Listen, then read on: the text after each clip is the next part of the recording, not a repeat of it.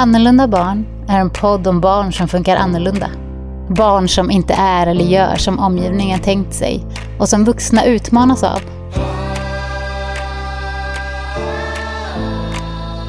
Den här podden är för dig som träffar de här barnen. Kanske är det dina egna, kanske är det andras. Oavsett så finns det sätt att tänka på och saker som kan vara bra att veta eller påminna sig om som gör både din egen och barnens tid här på jorden lite enklare att hantera.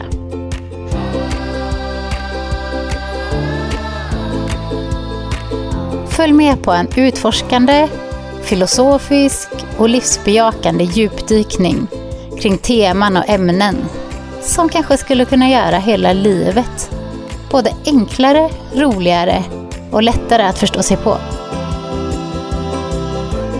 Välkommen till Annorlunda barn.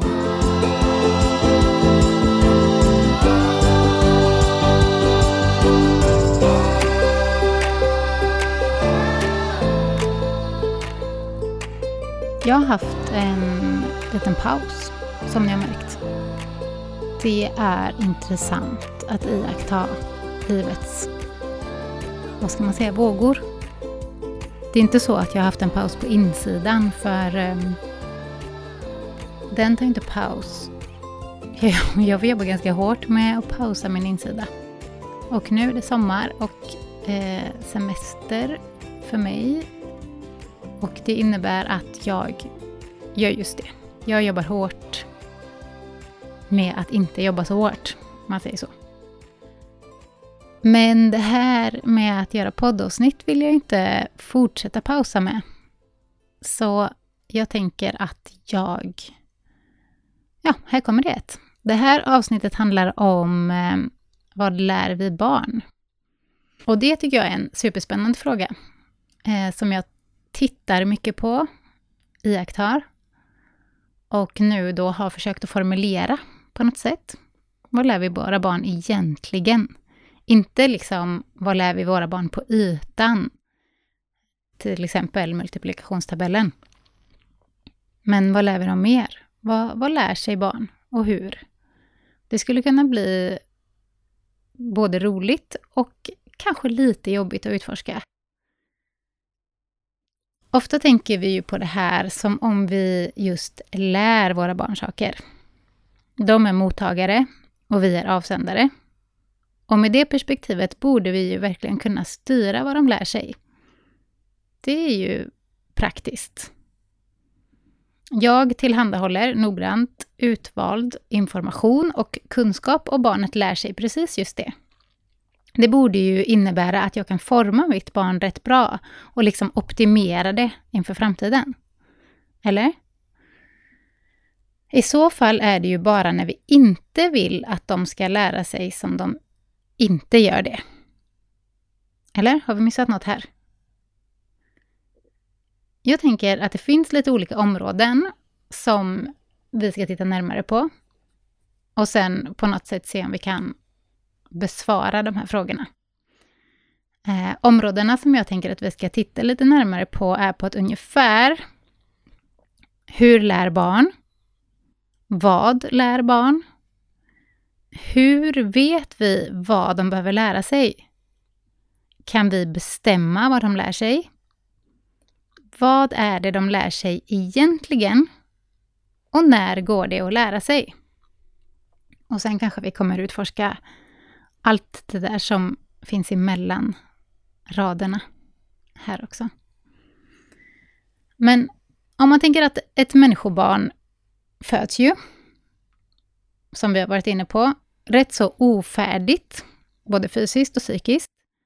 Det betyder att det finns en hel del som man kan anta att vi behöver lära oss. En människohjärna tar ju ungefär 25 år på sig att bli fullt utvecklad. Och jämfört med alla andra, eller i alla fall de flesta andra arter på jorden, skulle jag tro, så är vi rätt långsamma.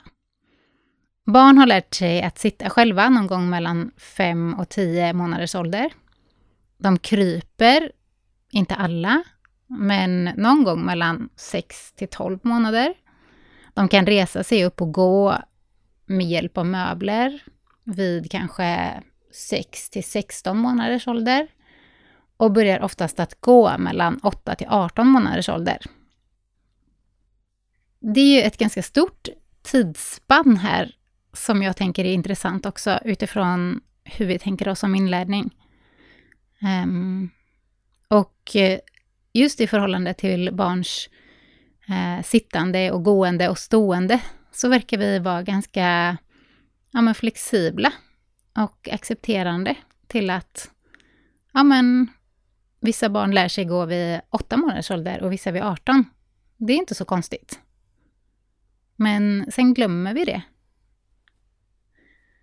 En av mina små kompisar, hon är nio år, snart tio, hon berättade för mig här för ett tag sedan att en gnu inte får mat av sin mamma, alltså den nyfödda ungen, innan de har lärt sig att springa. Det är liksom livsviktigt för dem att de kan springa och kan de inte det så är det väl antagligen ingen idé att slösa mat på dem. Jag lär mig väldigt mycket av barn. Min son berättade häromdagen för mig till exempel hur höga världens högsta berg. På metern, kom han ihåg det? Och djupaste djupet, djupaste havsdjupet, hade han också koll på. Och han blev väldigt förvånad när ehm, jag eh, inte kunde det. Vad lärde du dig i skolan egentligen? Frågade han mig då. Och det kan man ju eh, fundera lite på. Under den här första tiden som barn så lär vi oss ju helt galet mycket. Förutom att lära sig kontrollera den ifrån början ganska reflexstyrda kroppen och växa så det knakar, så lär sig barn att känna igen ansikten, röster, förstå ord, äta mat, läsa av kroppsspråk. I samspel med sina föräldrar lär de sig vad som är farligt och inte, vad de kan lita på, hur de ska förhålla sig till det de möter, hur de ska göra för att få sina behov tillfredsställda, det vill säga överleva, med mera, med mera, med mera. Alla som har levt nära små barn har sett vilken enorm kapacitet till inlärning de har. Och utan att föräldrar får någon direkt utbildning överhuvudtaget i hur de ska vara föräldrar, så lyckas barn ändå lära sig mycket av det de behöver för att utvecklas och må bra. Bara genom att finnas till. Barn lär sig nämligen genom att titta, lyssna, härma och uppleva. Barn lär sig språk när de omges av språk. Barn lär sig tekniker som är hjälpsamma för att anpassa sig till och överleva i det sammanhang de befinner sig i. Barn lär sig också massor med saker som vi kanske inte riktigt tänkte att de skulle lära sig. Ju mindre närvarande vi är som föräldrar tillsammans med våra barn, ju mer missar vi detta. Barn lär sig till exempel om de kan räkna med att bli omhändertagna eller inte. Om de behöver bortse från vissa av sina behov för att det inte är säkert att uttrycka dem. Om de är värda att bli älskade och så vidare. En rätt viktig sak i sammanhanget barn är om vi är medvetna om vilka känslomässiga spår vårt bemötande egentligen gör. Eftersom människobarn lever väldigt utsatt under så lång tid, till skillnad från de flesta djurungar som växer upp till hyfsat självständiga individer på några månader, så behöver de också bli bemötta utifrån det lika länge. När man lever med den här typen av känslighet som innebär att man mer eller mindre är beroende eller utelämnad till de människorna man har runt omkring sig, finns det en ökad risk för till exempel att uppleva trauma. Detta eftersom själva grunden i att utveckla ett trauma inte är den faktiska händelsen man upplevt, utan hur man upplevt det. Om man har blivit mött, känt sig trygg i samband med eller nära inpå och så vidare. Trauma uppstår när man upplever att man helt tappar kontrollen i en situation och inte har möjlighet att återfå den. När man upplever ett hot, fysiskt eller psykiskt, som man inte rår på och inte heller får hjälp att hantera. Detta uppstår till exempel i bebisar som inte får sitt behov av närhet och omhändertagande bemött, som får skrika efter mat utan att någon kommer, eller som får skrika sig själva till sömns för att föräldrarna fått för sig att det skapar självständiga barn. Barn har behov av att ha trygga personer nära. Det har inneburit livsfara att som bebis bli lämnad ensam eftersom man inte har någon förmåga alls att varken ta sig ur en farlig situation eller se till att man får mat. Detta är ett naturligt beteende, ett naturligt program. Det har varit skillnaden mellan liv och död och upplevs fortfarande så, även om bebisen nu ligger i ett fint målat och fixat bebisrum där det inte finns några egentliga yttre faror. Ett barn i den situationen lär sig att de inte har någon att vända sig till och detta kommer troligtvis finnas kvar hos den här individen. Barn lär sig alltså överallt, av allt de möter, automatiskt. Utöver detta så föds barn, som vi var inne på i början, med väldigt outvecklade hjärnor. De utvecklas sedan inifrån och ut, bakifrån och fram skulle man kunna säga. Längst in sitter hjärnstammen, där våra instinktiva och reflexmässiga beteenden styrs. Sedan utvecklas delar för emotionell kontroll, motorik, arbetsminne, impulskontroll och så vidare. Jag tänker inte gå in så mycket på hur hjärnor utvecklas, utan poängen är att de gör det. För små barn är det rätt uppenbart och vi förväntar oss inte att bebisar eller små barn ska klara av saker de inte är utvecklade för att klara eller har lärt sig ännu. Men jag upplever att vi med åren riskerar att få en övertro på barns förmågor, vilket visar sig i att vi inte sällan tolkar beteenden som valda istället för som naturliga. Här kan det bli väldigt fel. Ett bra exempel är barn i den så kallade trotsåldern. Jag upplever att det ordet ofta tolkas eller används på ett sätt där det också betyder att motsätta sig något medvetet och med en ovilja att göra annat. Detta är inte vad som händer med barn som upplevs trotsiga, utan beteendet är en helt naturligt stadie där barn vill lära sig att göra saker själva och prova sitt eget sätt. Detta är en del av en livsviktig utveckling eftersom vi önskar att barn till slut klarar sig själva och har lärt sig att hitta lösningar på saker. Det lär man sig genom att prova. Barn lär sig alltså automatiskt, hela tiden. Barn lär sig där de är, i det sammanhang de befinner sig i, av det de möter och med den naturliga inneboende nyfikenhet som vi vanligtvis lagt märke till hos barn i allt från att smaka på saker till att bygga, riva, pilla sönder, ta sig fram och utforska allt.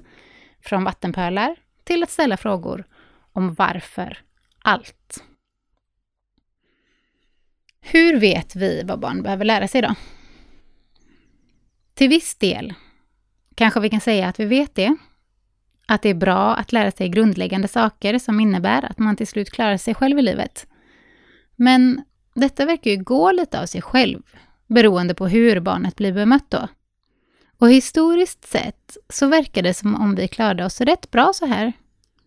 Men till saken kommer ju att vi har utvecklat vårt samhälle och skapat en hel del rutor vi nu för tiden förväntas kunna anpassa oss till och förhålla oss till. Information levereras oftare via text än via ljud eller bilder, vilket innebär att till exempel lära sig läsa och skriva blir relevant. Vi har byggt upp det mesta i vårt samhälle på förmågan att tillgodogöra sig information. Kan man inte det så blir man utanför. Utifrån det samhälle vi skapat har vi då också sett till att det finns en rad kunskaper vi vill att barn ska få så att de passar in. För det är viktigt. Samtidigt så tänker jag ofta på det faktum att vi föds både rätt lika och rätt olika. Vi föds med en viss personlighet, med vissa förutsättningar, bland annat baserade på generna som förts vidare. Vi växer upp och upptäcker våra egenskaper och intressen, som också de verkar vara till viss del levererade från födseln. För visst upplever ni också det så att de intressen ni har inte är något ni faktiskt valt, utan något ni upptäckt. Jag måste säga att jag har haft några aha-upplevelser kopplat till detta när jag ser tillbaka på min egen uppväxt och utveckling. Beteenden och egenskaper som jag har utgått ifrån och varit inlärda kan jag se att de faktiskt också var något som jag verkar ha fötts med. Det är väldigt intressant att titta nära på detta. För att bli lite personlig så kan jag erkänna att det finns saker som jag har skylt på min omgivning, familj. Att till exempel ständigt ha varit en konfliktlösande, medlande, anpassningsbara. Ibland till den grad att jag anpassat bort mig själv. Vilket ju inte är okej såklart. Men det intressanta är att jag trott att detta skapades av min omgivning. Att det var något jag var tvungen att göra. Vilket kanske till viss del är sant. Men det kom ifrån att jag har den typen av personlighet. Jag har fortsatt på samma sätt i hela mitt liv och nu har jag ett jobb som till stor del bygger på precis de färdigheterna. Problemet är inte personligheten i sig, utan bristen på annat som hade kunnat hjälpa mig att hantera det bättre. Att värdera mig själv högre till exempel. Att förstå mekanismerna i mänskliga relationer. Att kunna använda de egenskaper man föds med på ett hållbart sätt är viktigt för att inte hamna i en obalans. Får man stöd i att lära sig det som ung så finns det en bank att stå på med eller utan betyg. Det samhälle som skapas nu är inte det samhället som skolan är skapad ur. Det är inte ett samhälle byggt på samma typ av produktion som till exempel betygssystemet är uppbyggt på. Vi har, eller är, på väg in i ett samhälle som är mer komplext och behöver nya sätt att tänka på.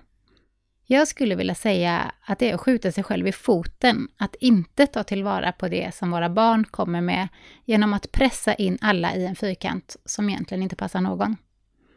Stannar vi upp och är närvarande så är det ganska uppenbart att det är barnen som är våra lärare och inte tvärtom. Så, konklusionen om vad barn behöver lära sig skulle kunna vara det beror på hur vi vill att framtiden ska se ut.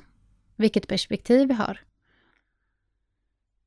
Om vi tror att vi kan förutse framtiden och på något sätt kontrollera den genom att försöka stanna kvar i det vi tror är bäst, så är det klart att vi också kan hålla fast vid ett ämnesbaserat, målbaserat system och tänka att det är tillräckligt eller bra.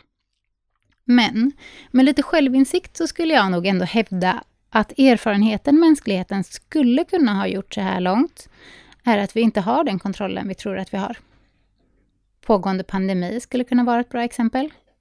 Ingen, eller få, verkar ha varit inställd på det för ett par år sedan. Men nu är alla det.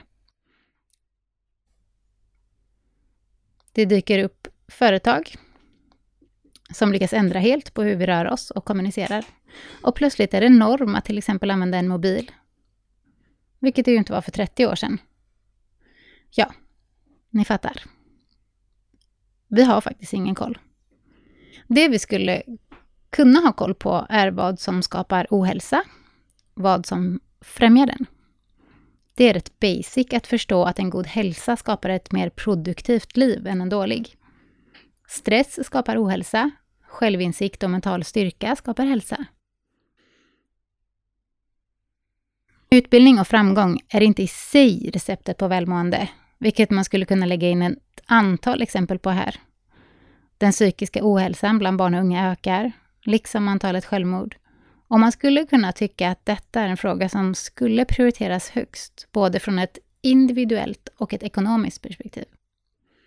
Så kan vi verkligen bestämma vad barn ska lära sig? Jag tänker att där kan vi också titta på och ställa oss frågan hur det går. För det är klart att om ett barn tillbringar tid i ett rum där man pratar mycket om matte till exempel, så ökar kanske sannolikheten för att de lär sig just det. Men alla barn i det rummet lär sig uppenbarligen inte samma sak, lika snabbt eller med samma lust att lära. Alla barn i ett klassrum blir exponerade för samma miljö, men de lär sig inte samma. Uppenbarligen. Det är väl just det vårt betygssystem mäter. Så vad lär sig barn mer på en mattelektion? Jo, vissa lär sig säkert att de är smarta. Eller får den upplevelsen. Vi lär oss nämligen av upplevelser, inte specifikt av skolor. Tillbringar vi mycket tid i en skola lär vi oss saker där eftersom vi upplever där. Men är vi någon annanstans är det där vi lär oss. Så andra i ett matteklassrum upplever kanske att de är korkade eftersom de inte lär sig som sina klasskamrater och då lär de sig ju det. Vissa lär sig att de är värdelösa på matte, vilket faktiskt inte är sant. De lär sig också massor om vad det får för konsekvenser att vara si eller så. De lär sig att uppleva sig själva på ett speciellt sätt, vilket i nästa steg gör dem mer eller mindre tillgängliga för att lära sig i just det sammanhanget.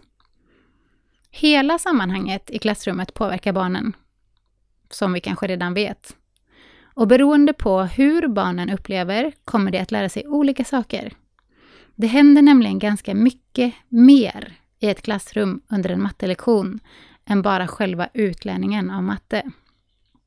Man lär sig om känsloreglering, till exempel, genom hur den eller de vuxna i rummet hanterar sin egen känsloreglering och kommunicerar eller inte kommunicerar om det. Man lär sig massor med borden. Att man borde orka vara i ett rum med hög ljudnivå, även om det känns som att man ska explodera eller gå sönder på insidan. Eftersom det är vad som krävs och vad andra verkar fixa. Man lär sig att det är okej okay att göra fel, eller att det inte är det, beroende på hur läraren förhåller sig till just detta och vilket klimat man skapat kring att våga prova eller inte. Man lär sig om man passar in eller inte, på hundra olika sätt och så vidare. Jag tror ni fattar poängen. Man lär sig om sig själv i förhållande till andra och i förhållande till det sätt kunskap förmedlas just nu. Det är det som upplevs och som sätter spår. Kunskap är en form av spår. Inlärning är en form av spår. Så vi kan väl konstatera att man lär sig hela tiden. Men det är inte säkert att det man lär sig är medvetet, varken av den som lär in eller den som lär ut. För att lära sig fakta, formler, grammatik och så vidare så krävs det att hjärnan är öppen för det. Hjärnan är mindre öppen för det vid till exempel stress, rädsla eller trötthet. Vid exempelvis stress så utsöndrar kroppen kortisol som ska ge oss kraft att hantera en pressad situation just nu, ta snabba beslut, slåss eller springa eller fokusera på små viktiga saker. I det tillståndet använder kroppen den information som redan finns och försöker hantera det som är utifrån detta. Det är inte läge att utforska något nytt när man är hotad. För att hjärnan ska vara mottaglig för ny kunskap krävs trygga sammanhang och att den information som är tillgänglig är meningsfull och intressant. Det är trots allt en ganska uråldrig hjärna vi har att göra med och varför skulle den lagra orelevant information? Det blir rätt ologiskt om man stannar upp och tänker på det. Barn lär sig alltså massor, hela tiden, eftersom det är svårt att komma ifrån att uppleva när man lever. Men jag skulle faktiskt vilja ifrågasätta vårt förhållningssätt till relevant kunskap. Alla barn föds, som vi har varit inne på, med en personlighet, med läggningar åt det ena eller andra hållet som påverkar vad de kommer utveckla för intressen. De skapar sig en upplevelsevärld från den första stunden de upplever. De är dessutom programmerade med upplevelser som deras föräldrar har haft. Epigenetik kallas det för den som är intresserad. De är programmerade med upplevelser från tiden i magen, med upplevelser från varje stund de varit medvetna. Detta skapar ett filter genom vilka de fortsätter att tolka och uppleva. Detta filter samskapas med dem det här barnet möter längs sin väg. Med den här bakgrunden borde det vara uppenbart att man inte objektivt kan bedöma en upplevelse eftersom objektivitet i sig är i stort sett omöjligt. Allt tolkas av den som upplever genom detta filter oavsett om du är barn, förälder eller lärare. Och här blir det lite märkligt att tänka att vuxna skulle ha företräde till att veta, om, veta hur ett barn upplever. Om de upplever rätt eller fel, eller om de helt borde kunna uppleva annorlunda. Trots det är detta något framförallt barn utsätts för väldigt ofta på många platser. Vilket, tror det eller ej, påverkar vad de lär och upplever om sig själva. Vilken bild de skapar om sig själva och sin omvärld. Jag, för min del, tycker väl att vi borde fokusera lite mer på detta. Att vi som tillbringar tid med barn behöver vara lite mer medvetna om just detta och om hur vi i mötet kommer sätta spår i detta barn som det sedan på något vis kommer att få som en del av sitt filter och sen agera utifrån. Jag skulle också vilja understryka det som vi redan varit inne på, nämligen att det kanske är lite viktigare att lära sig om just sig själv, sitt filter, andras filter, det som också kallas socialt samspel, empati och känslor och så vidare, i första hand eftersom det är det som sätter grunden för en trygghet både i en individ och i en grupp. Och som då sedan blir grunden för möjligheten att lära på ett konstruktivt sätt resten av livet. Skolan är inte i första hand en plats för faktautlärning, även om det säkert finns de som hävdar att det är så och skulle önska att det var så. Barn lär sig absolut fakta i skolan, men det gör de på andra platser också. Skolan är en plats för upplevelser, precis som resten av livet.